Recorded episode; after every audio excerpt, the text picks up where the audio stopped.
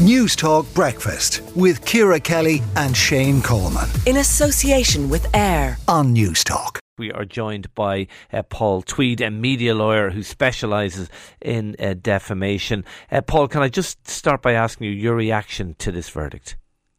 Well, certainly it was a very comprehensive verdict for Johnny Depp and uh, uh, similarly a devastating one for Amber Heard, uh, even though she did get uh, a clawback in relation to comments made by uh, Johnny Depp's former lawyer, Adam Waldman. Waldman.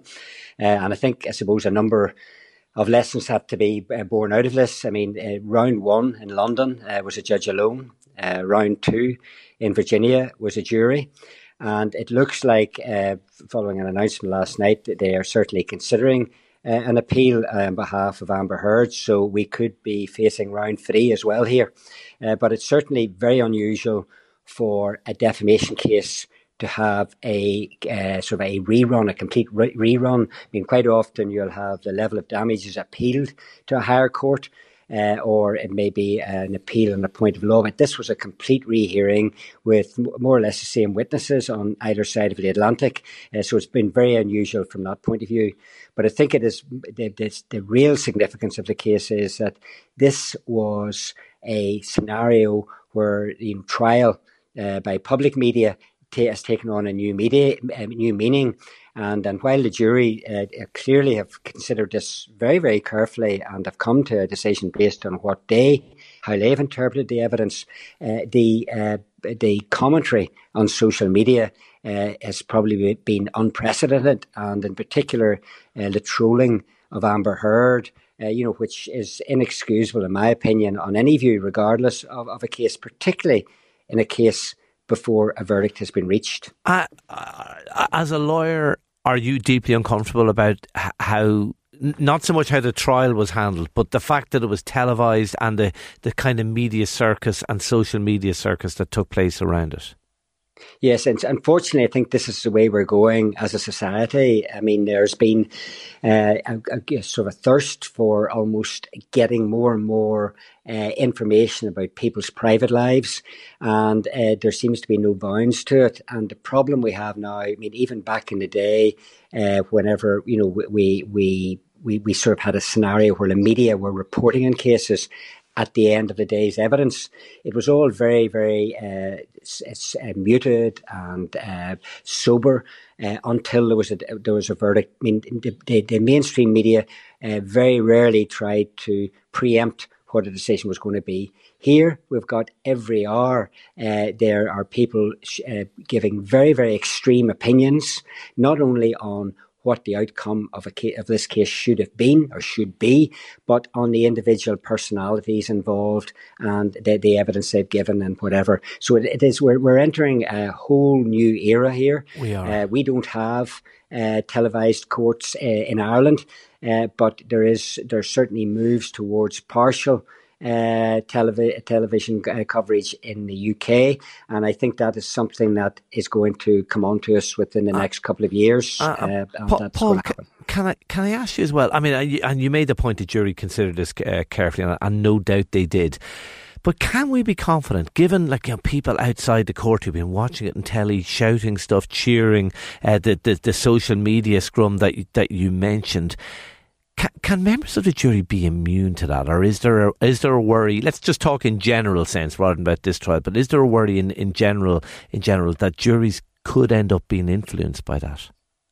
Well, I mean, I'm old enough to have been uh, involved in jury uh, trials for personal injury cases way back in the day in the early 1980s, uh, and there's no doubt, uh, you know, while the jury can normally get it right in the end.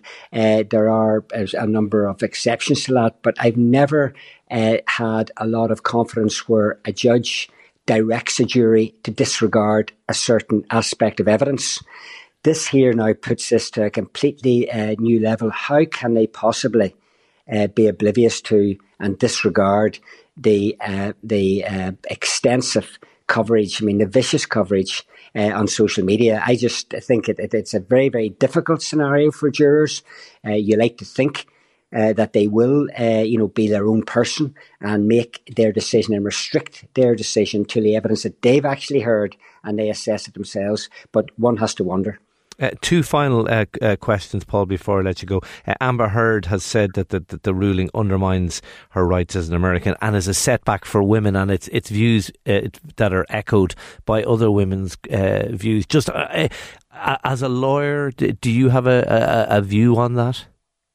Well, I certainly, I mean, have always had a considerable degree of sympathy for, you know, rape victims and situations like that the criminal court. It is, it's a very, very, it's been a very, very difficult situation for uh, uh, women over the years.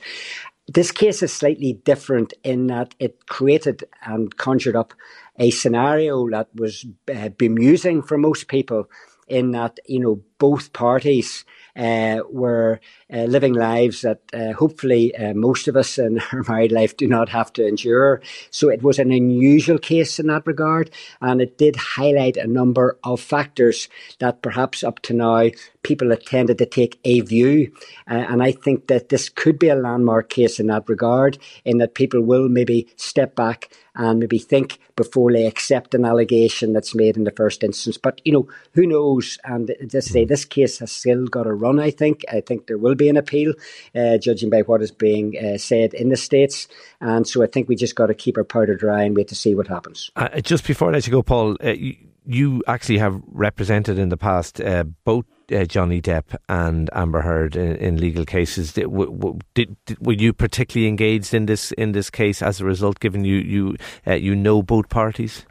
Well, and it, it, I acted for them as a couple way back in 2015. Uh, you know, quite a long time ago, certainly in terms of the way we measure time in the modern era of the internet. But um, you know, uh, things have changed. They they were a happily married couple at that stage, and uh, you know, it was a different scenario. But uh, I can't really say any more than that. Obviously, from the point of view of client confidentiality, uh, albeit this is it's a matter of public record.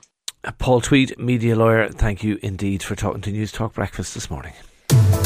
News Talk Breakfast with Ciara Kelly and Shane Coleman. In association with AIR. Weekday mornings at 7 on News Talk.